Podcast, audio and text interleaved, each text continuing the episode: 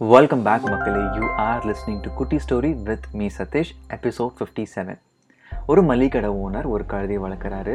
அந்த கழுதை எதுக்காக வளர்க்குறாங்க அப்படின்னா குடோன்லேருந்து கடைக்கு பொருட்களை கொண்டு வரதுக்காக அந்த கழுதையை வளர்த்துட்டு இருக்காங்க. அந்த கழுதைக்கு நல்ல உணவு கொடுத்து நல்லபடியாக வளர்க்குறாங்க. ஆனால் அந்த கழுதைக்கு ரொம்ப சோம்பேறித்தனம். குடோனுக்கும் கடைக்கும் ஒரு அஞ்சு கிலோமீட்டர் தூரம் இருக்குது குடோனில் அந்த பொருளை வச்சு கட்டி விட்டோம் அப்படின்னாவே அந்த கழுதை அதுவாகவே கொண்டு வந்து கடையில் போட்டுரும். யாரும் நடுவழியில் வந்து மேய்ச்சிட்டு வர வேண்டிய அவசியம் கிடையாது. எப்பப்போல்லாம் உப்பு கட்டி விடுறாங்களோ அதாவது உப்பு மூட்டையை கட்டி அந்த கழுதை மேலே கட்டி விடுறாங்களோ பத்து கிலோ அனுப்பி வச்சா அஞ்சு கிலோ மட்டும்தான் கிடைக்க வருது. தினமும் இதே மாதிரி நடக்கிறத பார்த்த ஓனருக்கு ரொம்ப கன்ஃபியூஸ் ஆகுது. இது கழுதை தானே இதுக்கு எப்படி தெரியும்? நம்ம தினமும் கட்டி வர பத்து கிலோ எங்கே போகுது? அஞ்சு கிலோ தான் கிடைக்க வருது. மீதி அஞ்சு கிலோ எங்கே போகுது? அப்படின்னு சொல்லி ரொம்ப கன்ஃபியூஸ் ஆகுறாரு. யாராச்சும் நடுவழியில் திருடுறாங்களா? என்ன நடக்குதுன்னு கண்டுபிடிக்கிறதுக்காக ஒரு நாள் அந்த கழுதைக்கு பின்னாடி உப்பு மூட்டையை கட்டி விட்டு யாருக்கும் தெரியாத மாதிரி ஃபாலோ பண்ணுறாரு இந்த ஓனருடைய கன்ஃபியூஷனுக்கான ஆன்சர் அந்த கழுதை ரெண்டாவது கிலோமீட்டர் அதாவது ஃபைவ் கிலோமீட்டர்ஸ் இருக்கு இல்லையா அந்த கடைக்கும் குடோனுக்கும் ரெண்டாவது கிலோமீட்டர் இருக்கும்பொழுது அந்த அவருக்கான விடை தெரியுது. ஏன் பத்து கிலோ உப்பு மூட்டை அஞ்சு கிலோ ஆகுதுன்னு சொல்லிட்டு. ஏன் அப்படின்னா அந்த ரெண்டாவது கிலோமீட்டர் கிராஸ் பண்ணும்பொழுது ஒரு ஓடை அதாவது ஒரு தண்ணி போகக்கூடிய ஒரு கெனால் இருக்குது ஸோ அந்த கழுதை அந்த தண்ணிக்குள்ளே இறங்கி நடந்து போகும்பொழுது அந்த முதல் கட்டி இருக்கக்கூடிய உப்பு மூட்டையில் பாதி கரைஞ்சி மீதி மட்டும்தான் இருக்குது ஸோ இதனால தான் அந்த கடைக்கு வரும்பொழுது உப்பு மூட்டை பாதியாக கம்மியாக வருது.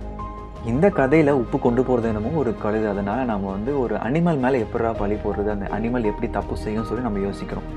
இஃப் இந்த கேஸ் அந்த போர்ஷனில் ஒரு ஹியூமனோ வேற யாரோ இருந்திருந்தாங்க அப்படின்னா கண்டிப்பாக அந்த ஓனருக்கு இவன் தான் திருடி இருப்பான் அப்படின்னு சொல்லி ஒரு கன்க்ளூஷன் வந்திருக்கும் இல்லையா? ஒரு ப்ரீ கன்செப்ஷன் வந்திருக்கும்.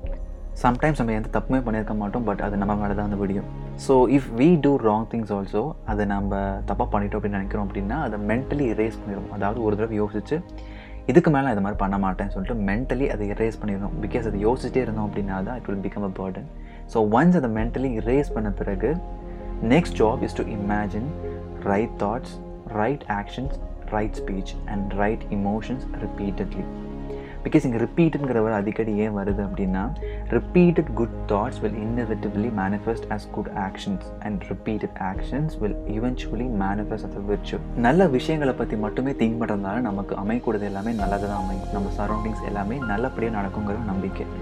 ஹேவிங் குட் தாட்ஸ் கோயிலுக்கு போயிட்டு வந்த பிறகு whatever we think and do that will go good அப்படின்னு சொல்லி ஒரு நம்பிக்கை.